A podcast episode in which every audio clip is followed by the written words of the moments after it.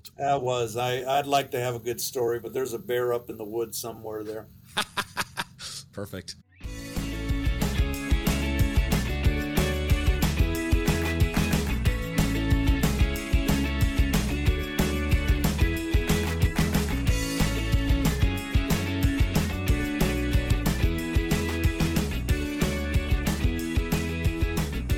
Welcome to the Exploring Washington State podcast. Here's your host, Scott Cowan. Well, welcome back to this episode of the Exploring Washington State podcast. Today I have the general manager for the Ridgefield Raptors and the general manager for the Cowlitz Black Bears, uh, Mr. Gus. Gus, am I going to say your last name wrong? Live is this? It's Farah, right? Gus. It's Farah, man. You got Gus it right. Farah. Gus, thank you for making the time to be on the show. Yeah, you're welcome. Thank you for being patient with me and getting. Uh, I, I don't know if it's an honor, but I guess I'm the last one being interviewed for Well, league per, league For, purposes. for but, Washington hey, State purposes. For Washington State well, purposes. you waited. You waited for the There best, or you waited for me to make time for you. But I appreciate that a lot. Thanks. Thank you, Gus. Why don't you tell us our listeners a little bit about about your background, because you're the only GM in the league that I know of, at least the only one in Washington that's got you're wearing multiple hats for two different teams now. So how did that come about? Well, I mean, I'll give you a little bit background without boring you. Um, so in '95, I started uh, with CBS Radio um, on as a salesperson. Two years later, I became the general sales manager, and then I went on to uh, move around. We had five stations because they, they were there was consolidation going on, and I ended up, you know, at one time or another managing three or four of them for the revenue side, the sales side Mhm. and running sales crews and making sure that the top line looked good. I hope. Um, and uh, spent 17 years there. And where was was that Um, in Portland, by the way? That was in Okay. Portland, CBS Portland, and you know I'm not going to bore you with, um, you know how consolidation happened. We had a we had one owner before American Radio Systems, but anyway, CBS Radio was really the easiest way to describe it. Okay. And then um, they sold their Portland properties, and uh, I stayed there for another four years, and it was just a culture change. I also went through a family tragedy. Um, you know, I lost my stepson, and um, you know that was just a, a burden on my family that was overwhelming, and um, you know it it required something some drastic change for me to be able to keep my family together. You know, my my my wife, my I had a nine year old at the time, um, and myself. So I took a tiny bit of time off, trying to regroup. Um, didn't know what you know. It didn't feel. It didn't feel. Nothing felt rich at the time. Nothing felt good. And um, a friend of mine who we had worked together in the radio business called me and said, "Hey, why don't you come over to the Portland Trailblazers with me and help me run the the sponsorship department?" So I spent eight years there as a sales manager um, in the sponsorship department at the Trailblazers. Um, and you know, same blocking and tackling. I, I, I don't like a lot of cliches, but same uh, same blocking and tackling that I had practiced at the radio stations. Relationships, uh, prospecting business, long term relationships, um, expanding revenue opportunities, and uh, that went well. And I liked it there. You know, we drafted Damian Lillard the year I got there. We lost 13 in a row to end that year, and we sucked. Um, but things got better, and uh, it's just a nice piece of it's a nice asset to work with and sell. And um, it was good for my family. You know, I had a nine, 10 year old, and uh, you know, we got to go to. I live by the arena, by the Moda Center, and we got to go to a lot of uh, bull riding and hockey and concerts and things that were good for our family as I was trying to unwind, keep my family together. My family was falling apart by by the death of my stepson. Um, so anyway, I spent eight years there. Uh, how I landed here by happenstance. Um, friend of mine who we coached a little league together, and we got to know each other over about twelve years. Called me one day and said, "What are you doing this afternoon?" And I said, "I don't know." I said, "I got work, but I got time." And he said, "Why don't you go with me to the airport hotel to the Embassy Suites and meet this guy?" Who I'm going to meet. I'm thinking about uh, buying into the expansion of uh, he already we already owned the Cowlitz Black Bears at the time, but we were going to expand into Ridgefield because Ridgefield had built a field and they were looking for a full time tenant. Um, and uh, he said, let's just go meet him. He said, it's for me, for him. But I did.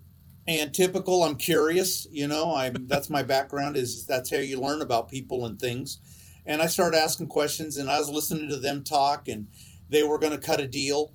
And, um, you know, they looked at me and said, You wouldn't be interested, would you?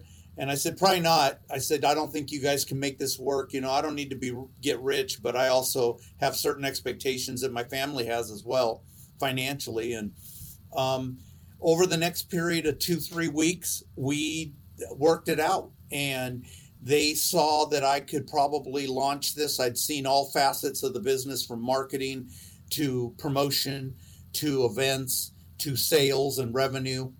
And um, I came on in July of uh, 18. Very difficult. I mean, people kind of were like, What are you doing? You're leaving the Portland Trailblazers to go to a college summer wood bat uh, business and, you know, it was a lifestyle change for me. Um, it gave me, um, you know, I've always been in charge of my own departments and my own, uh, my own uh, outcome. And so I, I get that. I get the pressure that comes with that. And I also get the freedom that comes with that. Right. Um, so I did it and uh, you know we we launched forward. I did not take over Cowlitz at the moment. I only took over the launch of Ridgefield, we had a super successful first year um, for what standards are in the league, and um, we we we we created this little love affair with this community that's just the fastest growing community in in Washington, um, in Ridgefield, Washington, and um, you know so from there a year later. Um, we had some turnover, and it was going to happen anyway. I took over Cowlitz as well. Uh, Cowlitz is a different beast. It's been there uh, over 10 years and it's had its ups and it's had its downs. It needed some business dis- discipline. Um, it needed uh, some some hardness to it, some some discipline, you know, mm-hmm. and it didn't have it. So that required turnover of employees a little bit to get the right people in place. Um, and now, you know, two years later on that project, um, it's starting to it's starting to come around. Community is tighter. Um, our revenue is looking a lot better. You know, stable which is really the key for me. Is is it stable or is it not? And um, so we're we're moving forward this year with both products, and that's kind of how I landed there. Um, but it's hard, you know, keeping my eye on two things. Uh, but I need good people that can take a lot of that responsibility off my back, so that I don't have to. I can't do it all. Mm-hmm. I just have to guide them to do it. Right.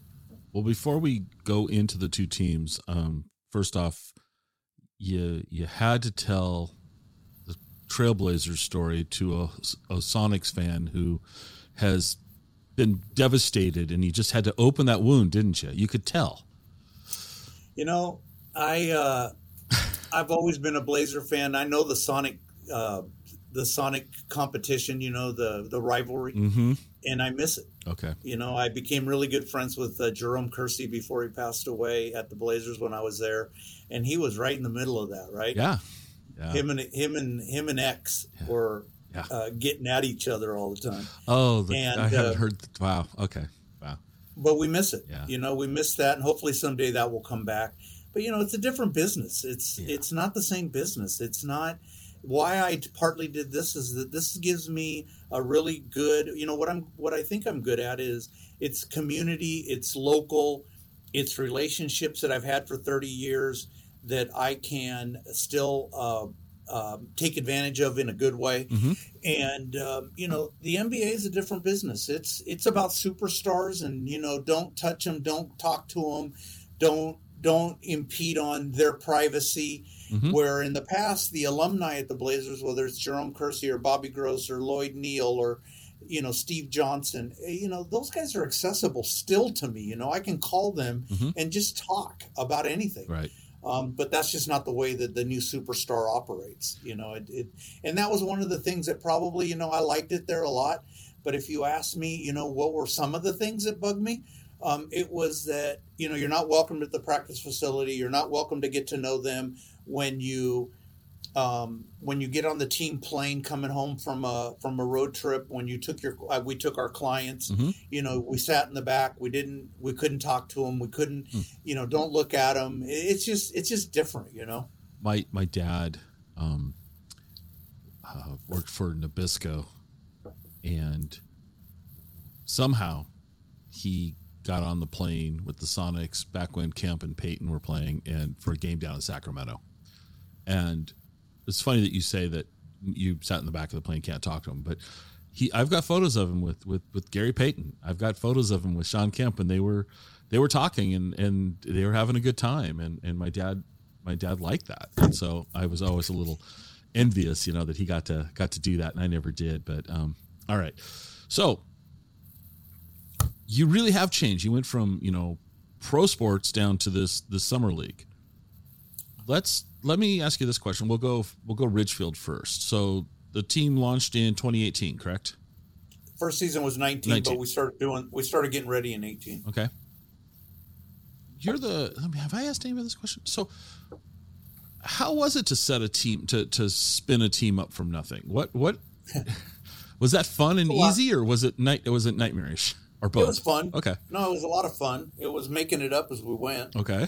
And you know, one of the challenges with all these teams in the West Coast League is that we don't have enough resources. We don't have enough people. We don't have experts in cat in in jobs where you know at the Blazers I had three or four people that were uh, assistants that could make you look good, that could organize you, that could research stuff. Mhm. You know, you're on the fly here. You're we're, I'm using every gut instinct I have, and they're not all right hmm um, but I've seen it, I guess, and um, you know, so that changes. That change can be difficult, you know, and it's a lot of pressure on the rest of the staff, Mhm. asking them to do things that they're not uh, trained or experts at. They learn, you know.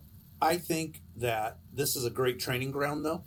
I think that for employees that want to move on and either get into entertainment or sports, um, it's not much different. There's the, the the again the cliche, the blocking and the tackling is somewhat the same. Mhm. It's just a different level of it. So if you want to, if you really want to pick up on all that and you want to really grow, um, you know, I think it's a great opportunity. But the, the challenge is we just don't have enough resources. Well, how many people were working full time to bring the team We into have- existence? We have two full time in Ridgefield, two full time in Cowlitz, and then we staff up. Uh, we've added a couple in the spring. We have an internship program, um, and then we will have about thirty-five to forty seasonal employees during the season. That local kids, high school kids, um, and uh, that we will hire to run the to help run the events. High school kids. What could go wrong, right? I mean, Uh, it's, it's you know the challenge nowadays is that you know they're um, I feel like an old man saying this, but you know they they have expectation of what work looks like, mhm. um, and they also you know this crazy COVID thing, you know, it, I, I'm negotiating how much they want to make because you know they labor is at a shortage Mhm. and everybody's willing to hire somebody for more money Right. and i get it you know i do but uh, i i try and have lim- i have limited resources Sure. right? But it works out. It works out and it's a great summer job for a lot of kids especially around ridgefield and cowlitz where they they go to high school they get to have fun. It's it is a game. It is an event. Mhm. um, it is work. Um, but they get to have fun and make a little money during the summer. So one of the common threads I've had in this with the other GMs that I've talked to, and this was something that I hadn't, I was not aware of um, prior to having these conversations, was that um, each team builds its roster every year based on relationships that they have with area and even sometimes out of area uh, college programs. And I wasn't, I mean, I was kind of aware of that, but I didn't think about it in the terms I've gotten a lot more details than I ever had before. How was it with with Ridgefield? Where so did you you had to hire a coach and you were pro- probably leveraging that coach's relationships? Was is that is that accurate? Yeah, I think that's a big part of it. Um, every every uh, every team kind of does it different. We have a baseball operations person here uh, in Jason Crone, who's been with me since the beginning, and he is a ex uh, high school college coach that has a lot of relationships as well. Our coach in Ridgefield is uh, Chris Cota. He coaches down at College of the Canyons in um, Valencia or California, mm-hmm. and he's been there 20 years. Um, so he does have relationships, but we also a lot of that gets taken care of here by Jason. Um, Rich uh, Cowlitz had been very stable for a long time with coaching. The last couple years, we've had some turnover, so we're building that relate. We're building that roster a little bit ourselves, um, just because we haven't had people that have turned over with us the last couple years. This year, we've hired Alan Embree, who has 882 appearances in the pros, uh, in a World Series ring with the Red Sox when he um, when they won their first one. Um, and um, or their first one a long time. Long time. And yeah. um, he's a Southwest Washington guy. Okay, you know, went to Prairie High School here in the Vancouver area.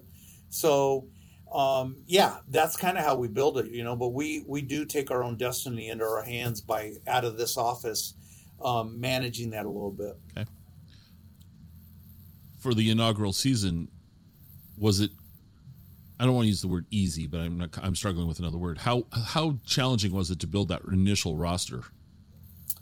It, it, I don't know that it's challenging. I think the way I, I gauge it and judge it and all that, I, I think it's about that the longer you're there, the longer you're here, and the longer you build rosters, the more relationships you build, and you get maybe that little bit better player mm-hmm. you know, off the roster at Santa Barbara or at Long Beach State or at Oregon or Oregon State.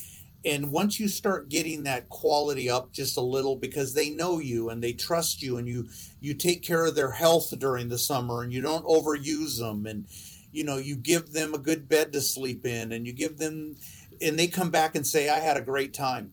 Um, they took care of me. I think the quality grows a little bit, which then is the difference maker. So I think at first you are scrapping a little bit with getting what you get. Um, and it grows from there. You know, Ridgefield, uh, you know, is going into its fourth season, but mm-hmm. only three seasons because of COVID.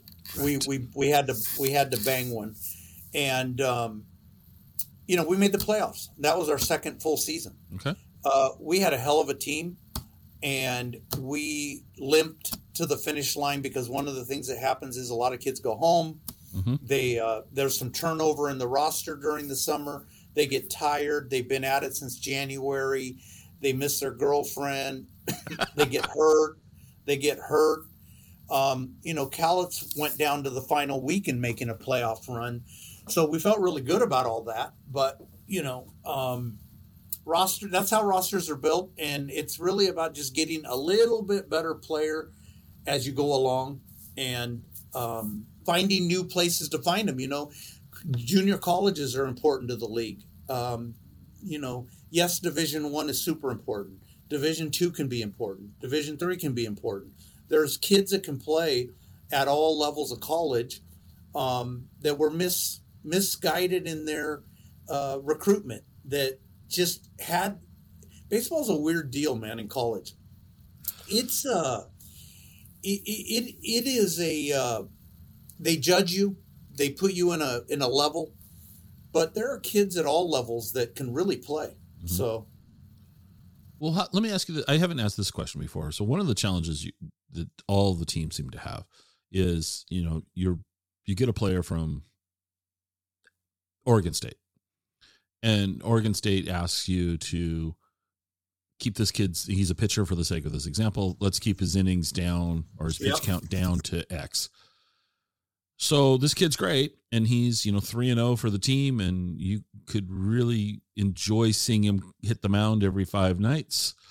But you've got to respect and you do respect Oregon State's requests. So you shut him down how do you find yeah. kids in the middle of the season? Where where are those kids coming from? That's a great question. Um, so a couple things. Um, you have big rosters. Not you don't want to overdo them. You want everybody to get playing time, but we definitely have inning limitations on kids that just are done. I mean, we had a kid first year uh, from Grand Canyon, and he was really good. And he he got shut down a month into the season. Um, we have, you know, we that comes up. So anyway, so what do we do? We keep looking at a couple other feeder leagues that that exist. One is the Cas- the uh, Cascade Collegiate League.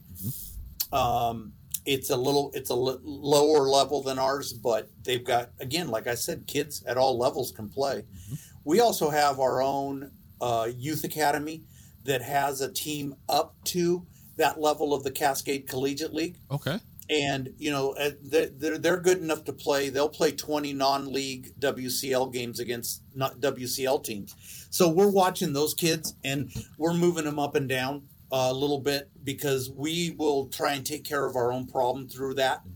Um, but you just got to keep your eye open as to uh, kids that didn't get didn't for some reason didn't get placed at first. This Cascade Collegiate League, um, and just have to keep feeding your team. You know, um, we had a we had a team last year, like I said, in the the Cowlitz team could pitch. They were just really outstanding. The Ridgefield team could hit. And if I could put those two together, we would have, you know, really made a big push for the for the championship. But uh, the challenge was with Ridgefield, as an example, it started eroding the talent because they had to go, and um, we had a different team at the end of the year. We were super potent offensively, the best in the league all year. But by the end, we were limping at home. So, um, yeah, that's a real issue, and we just have to use resources that we have at our fingertips to try and uh, feed ourselves.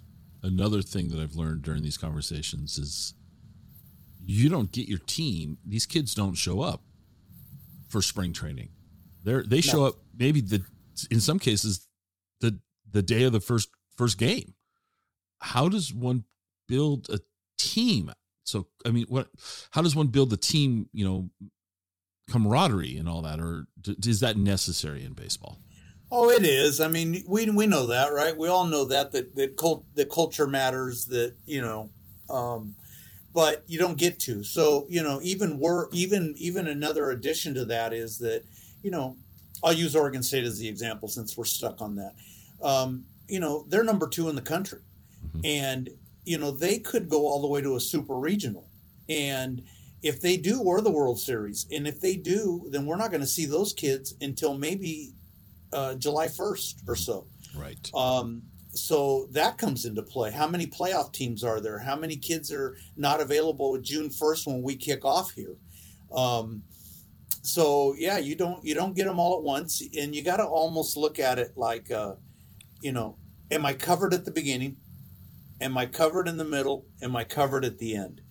Um, but you know, here here's the thing. You know, we're, we're we're really caught up, and I understand. And trust me, it's you're asking really good questions. The fans expect a couple things. It's family affordable entertainment. Right. It's not about do you win a championship every year. Do I want to? Of course. Um, so, do you have nice kids that represent the community because they live in this little community? Do they do good things, not bad things? Um, do they, you know, so that is kind of what the fans' expectation is. You know, I, I laugh because, you know, I get competitive and there are nights I'm sitting there and I'm watching the game and I'm like, I'd rather go home. You know, I, I can't stand watching this right now. It's just, it's tough. But the fans are there. They're there till the end. And it's because they have this little love affair and connection with the community, and they're waiting for these kids for the, for the team to come back because they want to get to know them. Right. And they're the future good college players, which now they're following every spring, and they get to see how these kids are doing. And number two, these are the kids that are going to be drafted someday potentially. Right. You know, Cowlitz uh, produced, not produced, but had on their summer team in I think 13 or 14, uh, Shane Bieber, Cy Young Award winner from Cleveland. That's just an example. Right. Um, so you you it, it's more of a legacy kind of feeling than it is a am I going to win every game? Now you can really suck and hurt your ticket sales a little bit, of course. Um, but if you have a if you have bad character, you're going to hurt your ticket sales a lot more than if you lose games. Okay. With Ridgefield, and we're, we're, we will get to Cowlitz. So, one of the coolest things I've ever heard, I, I got to give Walla Walla props. They throw out the first onion. I just think that's a. I just when I heard that, I just started laughing, and I just think the ceremonial first onion.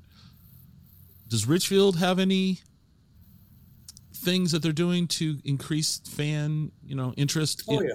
So what are you guys doing? What's what's Well, Ridgefield doing? it, it, it's on it's on the edge of uh, a baseball circus, right? What now? I'll give you. Mm-hmm. I I'll like give that. you our I'll give you our style. Okay. Our style is much like a Walla Walla, much like a Yakima, much like a Bellingham. Well, you know, we're running it down the middle of the road with respect, with not too much. Uh, you know, I'm not trying to be funny all the time on our social media and our marketing. Mm-hmm. I'm not being dirty. You know, it's not on the edge of being dirty. Let other teams do that. We don't want to do that. Okay. Uh, we think we have a community in Southwest Washington that is respectful, um, that wants that presentation. But what do we do? Yeah, we have kids get in free Sunday. We have three dollar specials on Tuesday. We have uh, special events. We have community partnerships now that are really starting to grab some traction. Um, you know, we have a partnership with a, a group called P- uh, Pink Lemonade, and they are a cancer support group for breast cancer. Okay. Um, last year and this year, we partnered with Waste Connections, one of our uh, local, they're the recycling garbage uh, company in the area, and they support Pink Lemonade hugely. So we had last year and this year um, a jersey off your back auction. We have special jerseys that are black and pink, gray and pink last year. We will auction those at the game on uh, July 13th, I think it is. Okay. Um, and you know, last year we raised ten thousand five hundred dollars at that, Great. and then the, the the families went home with those jerseys.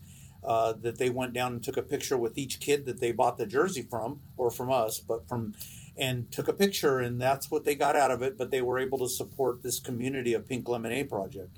So, you know, there's a lot of that. Um, you know, it's a great group outing event for companies, for little leagues, for churches. Uh, that is inexpensive. There's a fundraiser tool to that um, where people can sign up their group. Bring, you know, if if you sold hundred tickets to your community, your fam, you know, um, you'd make um, if if you 500 you'd make uh, or if you sold 100 sorry uh, let's stick to 100 that's a lot if you sold 100 you'd make $500 back as a fundraiser all you have to do is just come to the park and buy get your group to buy tickets and enjoy the night Wow. so um, there's hospitality opportunity for groups to eat and to uh, be part of the game with the first pitch or uh, recognition at the park and the mascot, you know, which is probably our number one brand.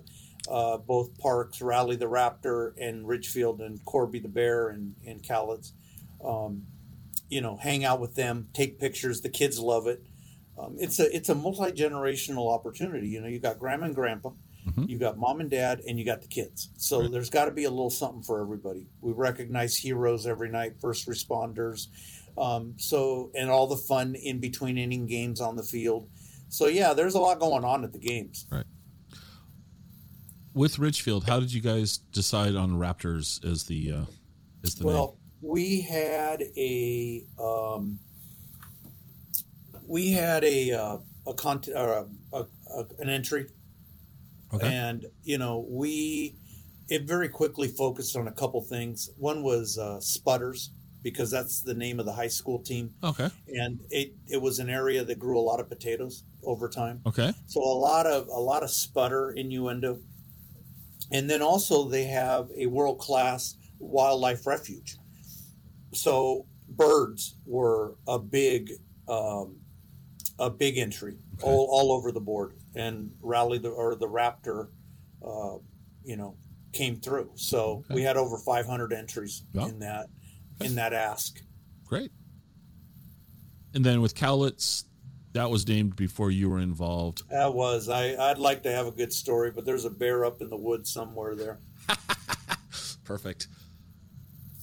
What are you excited about for this season with Cowlitz? Let's let's, uh, let's specifically ask you about Cowlitz. What what are you excited about this year? You got Well, any kids on the that I- roster that you're excited about? You know, I don't. Again, you know, m- m- my job is um, my job is to get the business stabilized and mm-hmm. get the get the production of the game stabilized. Um, I know the players, but I don't really have time or, you know, I leave that up to Jason and to okay. the coaches. Um, what am I excited about? For sure, it's uh, there's some stabilized. There, you can feel it. There's stabilization of businesses wanting to partner with us, the community wanting to come back to the park. It's taken a long time. You know, it required a handshake. There was just a lack of discipline for a while, and mm-hmm. that erodes confidence and relationship. And this is all about a handshake. This is that you live with these people. You're in their community. They expect it. So that's that's really what I'm excited about there. We have a special night there this year. Every other year, we bring in a, a concert after a game. Mm-hmm. Uh, Cort Carpenter is coming back. He's a local. Okay. He lives in Nashville now and uh, he comes and does it for us every uh, other year. We missed one because of COVID. Sure. Um, but that's a big night. That's our biggest night. You know, we'll pack that house, and uh, I can see by the ticket sales and the sponsorship sales for that night that it's really, really special. So, yeah, it's just the stabilizing of it, and hopefully, what we get out of it is we have less stress. That we have a better business now than we did a year ago. Okay. All right.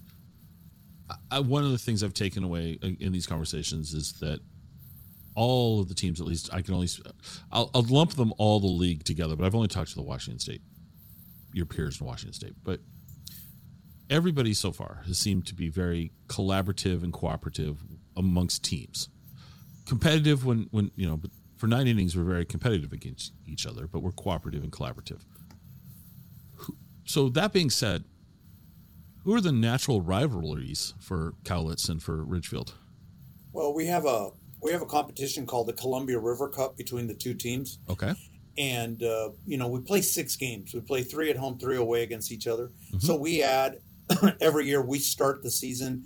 Uh, the first game on June first in Ridgefield this year against Cowlitz.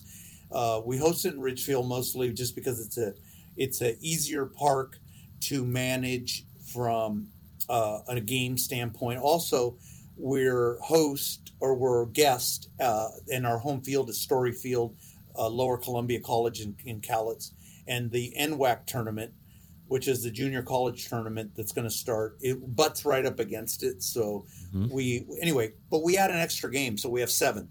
Okay. So there's a, there's a natural winner every year of the series. Okay. And that team, this is the second year. Evergreen Home Loans is our partner and that's a natural. Uh, somebody's somebody's going to win the Columbia River Cup, and you know the photo op at the end with the team and the the the excitement of it and and the competition of it, right? So that's a natural for us. Okay. I mean, we have Portland down the road, uh, right down the road. Um, we don't really have a, a a well built in competition with them that really I would call a rivalry. Okay. I'd like to think Corvallis, you know, they're the like five time champions back to back. They're they're a very successful team. Good friend of mine runs that team, Dan Segel, who is a neighbor or is a neighbor. He's going to be an ex neighbor, um, and he's just they're the they're the cream of the crop in the league. You know, mm-hmm. they knocked us out in the first round last year in the playoffs for Ridgefield um, and you know, we, our fans like that because they know that they're they're kind of the gold standard. Right. Um, but you know, I think our own comp, our own um, is the is really a uh, a natural mm-hmm. that we try and take care of between Cowlitz and Ridgefield. Um, and then, like I said, there's a splattering. You know, Portland fans get to come up to Ridgefield or to Cowlitz because it's close. Mm-hmm. Um, and that's the closest geography, right? After that, you have Corvallis and Bend, uh, and then Yakima and Walla Walla. Mm-hmm. Um, and I know we're talking about Washington and yeah, not Oregon, but it's okay. Well, um, the, the, look, any team called the Pickles, you gotta, you know, you gotta kind of chuckle. So anyway, that's kind of the answer there. Okay. What about um, Cowlitz this year? What sort of promotions Cowlitz running? Are you guys going to do a, a jersey yeah. thing like that too, or no? They, they, we're not doing a jersey theme yet. We will. Again, there's some things that need to get in place that I can feel confident that we're ready to do that right. And the first thing is getting a getting a crowd that you know we we need to average more people because that's what drives everything. But mm-hmm. we do have a lot of things. Kids get in free Sunday with PeaceHealth. Um, Wednesdays with Fibre Federal Credit Union, they have a five dollar off every ticket. Wow. With the, um, you know, we have fireworks there. We don't have them in Ridgefield because Ridgefield is a complex that has all turf fields and bad wind. and the and we learned that the first year that you know I had to hire somebody over 30 40 hours to clean up the firework that flew you know I want to say miles but that's exaggerating and so fireworks night um, the Cort Carpenter concert is going to be really huge so we're looking for these anchors like fireworks and like Cort Carpenter that I can really market to drive you know the rest of the season um, but you know, Cowlitz is a little bit more um, active on with the on-field goofy stuff and fun stuff. Mhm. Um, they've got more history that way, so uh, yeah, there's a lot of fun there for kids. Uh, you know, we run summer camps for both teams, um, and you know, last year we probably had about over a hundred at each camp. We have two. Oh. That's important because that's where the, the kid is saying to the parent, "I want to go back to the game." Right. we give them tickets to come back, but we we want that pull, right? That tug. No, that's great. Well, let's see. One of the things I would love to know is this is totally totally random. But you started this conversation about the Blazers. Who's your all-time favorite Portland Trailblazer? Totally catching you off guard here. No, that's all right. Oh, uh, I don't know. I mean, do I have one? Uh, I like Arvydas Sabonis. I wish Okay. we would have wish we would have got him a couple years earlier. We would have had some championships. Okay. Um, I- I love Jerome Kersey. He's just he was a great man. I got to know him. Um, Right. There's so many though. Clyde Drexler was a player to watch and fun. Terry Porter was just a really a good stud that just wasn't supposed to do what he did. Mhm. Uh, and Damian Lillard's pretty darn special, and he's a good kid. Okay. Everybody's a kid nowadays. I know. Look at us. Look, we're both of us here. You know, look at me with this big gray beard, and you, I had I just trimmed mine. you just trimmed, Yeah. I- Oh my gosh. When you're not running two baseball teams in your copious free time, what do you like to do? love to fish. Uh, steelhead salmon, sturgeon, bottom fish. Um, I love to fish. I don't have a lot of time. I used to golf a lot. Um, I don't have time for both. Um, you know, fishing my one life, out? My life came to this halting screech when my boy went to college. Mhm. He uh, he played baseball at a good high level, Yeah. and um, you know, we followed that and we loved that. And then all of a sudden he was gone, as any parent knows. And so it was our time. Um, but, you know, in the off season, I'm busy. We're really busy, but we're just not as busy as right now, right? Mm-hmm. So the summer, I don't have a lot of plans, but I sneak out when I can for a day or a half a day to go fishing. Yeah, I love it. We, we have a lot of opportunity around here, as you know, in the Pacific Northwest. So, So give me a good. I, I'm not a. I'm not a fisherman, yeah. and since this is a Washington State related show, where's a good spot in Washington that you like to go fishing? Well, the the Astoria area, which is really both Right. Mm-hmm. Oregon and Washington on the Columbia, that's great in August. It's great a couple other times of the year. Um, you know, I don't do a ton in Washington up north. I want to learn it more, but we Okay. do a lot between Portland and and Astoria, and um, you know, do a lot of clam digging in Long Beach, Washington. Mhm. Um, so yeah, Okay. A lot of opportunity here. Yeah. Now I, I saw you earlier drinking coffee, so one of the questions I always ask everybody is, "Where's a good place to get a cup of coffee?" And since you travel got- so I- much, you I've got so a I've got a Starbucks just because it was convenient and I like it. But um, I don't know. I better say Cafe Destino in Northeast Portland because my wife is just like in love with those people. Little local business. Uh, there's some over here. You know, on this side we have a place in Ridgefield called Lava Java. That we love. Java. Lava Java. Um, you know, Black Rock is a pretty solid place, and and Dutch Brothers has grown. You know, That's a company that just, yeah. I mean, I know it's Portland or Oregon based, but we Southern They're- Oregon. they're everywhere. And They're they're and they do a good job. I mean, Yeah. so I'm not a snob. no, I'm not um, either. you know, I have after this one, you know, I'll have one more, and it's a instant pack from Starbucks, a Via. They call Uh-huh. it Via. Yep. It's Pike Pike Place. Okay. And that's what I do when I don't I don't have time to leave my desk today. I, I've got I got to move. I got to I got to work, and then I got to move. So anyway, So what's what's your day look like today for these two teams? Let, let me put you on the spot. So it's a we're recording this on a Monday, early May. What's what's your day looking like for baseball today? today or just regular. And regular. I mean, Yeah. early. Well, on Tuesday, on, on Monday, Wednesday, and Friday, I usually try and be in the Vancouver office. It's it's the head office for all of it. Um, I'm working, uh, you know, and let me let me let me keep going here for a second. On Tuesdays and Thursdays, I try and make it to Longview. Um, you know, they need my help. They need to see me. They need they need to feel like you know I can't give it all the equal amount of love all the time, and they can feel that if I'm here too much in Vancouver, Ridgefield.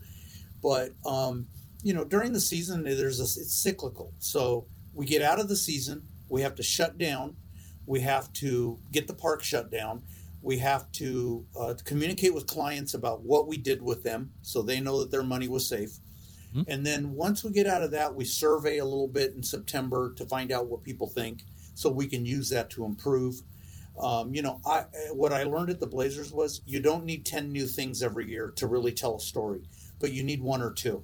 Okay. This year, not only are we doing kids get in, kids get in free Sunday at Ridgefield, we're going to have a um, Bounce and Battle's going to prac- uh, partner with us. We're going to have two or three kids area bouncy house sports games. So uh, I look for one or two things that I can kind of. I need hooks Mhm. that I can talk about. Um, once we get out of September and we're kind of know what people feedback people's feedback was, um, then we move into planning. You know what needs to happen for next year and what kind of timeline we need to be on. And then we just follow a timeline of things that need to happen at a certain time. You know, there's a couple elements though to this that I should have started from the beginning. You know, when you wh- what is this about? This is about community, uh, grassroots, affordable family entertainment. We got host families. Haven't brought that up. And Oh, that's- just without that we don't do anything, right? The kids are set up in host families uh, for the summer, and they um, they get a bed and they get maybe transportation a little bit and they get food a little bit. Now they're on the road half the time, Mhm. but without those host families, we couldn't do this. Right. And so that's even a deeper connection that you get uh, when people come to the park, which is they're also a lot of people, you know, 30 or 35 people are there to watch the kid that they have in their house for the summer. They make a relationship. That kid stays in touch. That kid becomes a, a sanitation worker or a NASA scientist someday. Um, that kid becomes a, a major league baseball player. Those are relationships that are made for life. No, that's that's true. And one of the things I haven't talked about with with with the other teams. So, if you don't mind, I'd like to go a little. You know, let's unpack the the the host family thing. What is what do you guys require of a host family? Basically, I mean, what, what are you looking for? I, I, I, I tell them what I just told you, which is, you know, they ask me that all the time. I say, you need to be open minded to it because if it's a burden in your house, don't do it. Um, and you need to offer them a bed. Doesn't mean they have to have their own room, their own bed, but they have to have a bed. Mhm. The refrigerator's got to be available to some degree. We feed them at the park. Um, they're on the road a lot. They eat out a lot, but they you need to you know make that available. They eat a lot. Um, let's just put it that way. They're they're, they're growing boys. They, they may need some transportation, but that's not all on the family. We also have a lot of kids that bring their cars that can help each other. Mhm. Um, and if you if you understand the um, the international student, the host family scenario, and it's something that you can do, then great. If you if it's a burden to have somebody in your house, which I understand if it can be, then Mhm. don't do it. so, do do families take more than one kid, or is it just one? Yeah, there there are some that take two. Uh, there's a couple that take three, not very many. Right. And then we have one in Cowlitz uh, that has had up to four Wow. periodically, and uh, you know Vince and Peggy, and they uh, they just been fantastic to us. And she has this really cool jacket. Uh, she has two of them, I think, that has the patches of the numbers and the names of the kids that she's had. Oh, And there's over fifty now.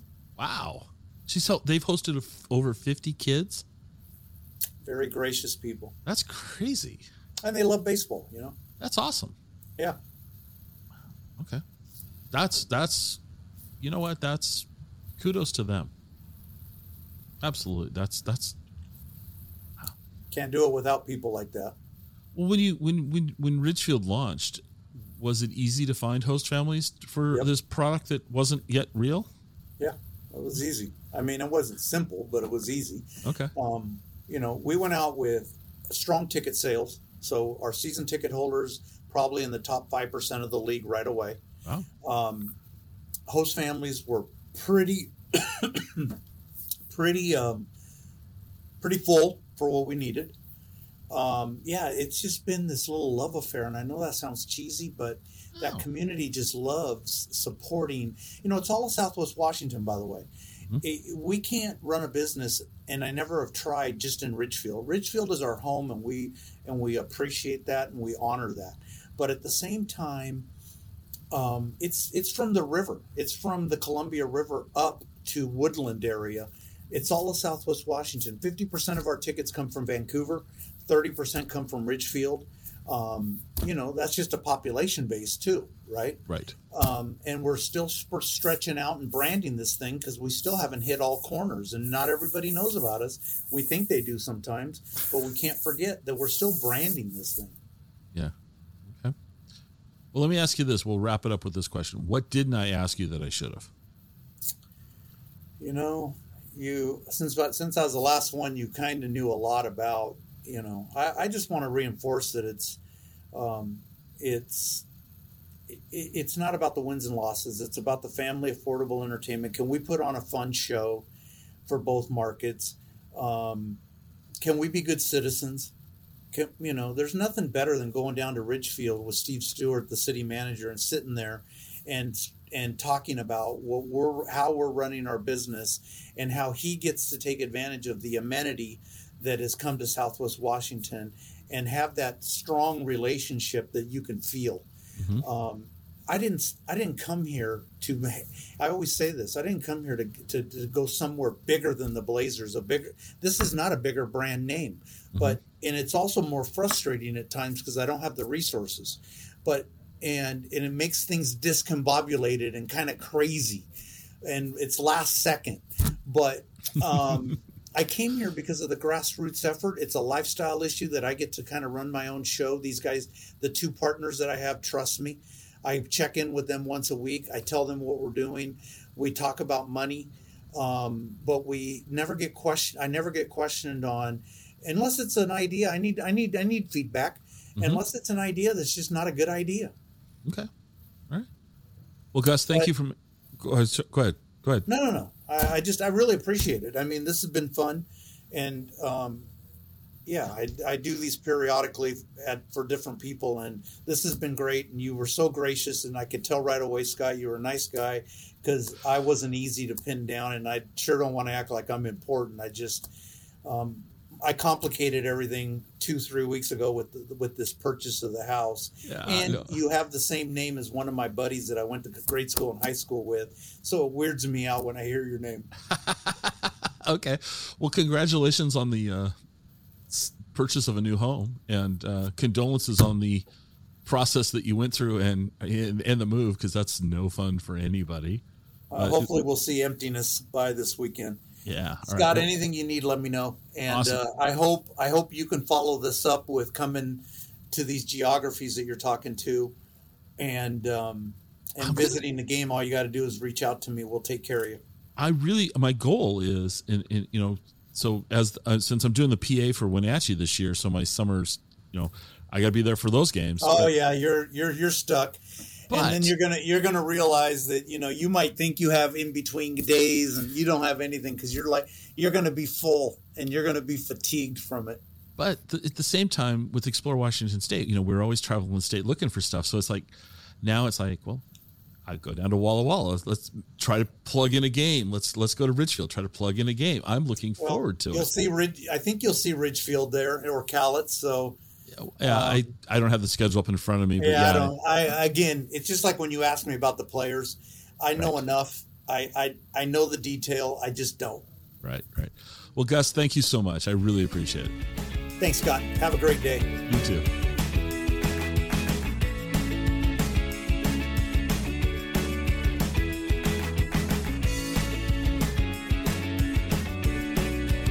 Join us next time for another episode of the Exploring Washington State podcast.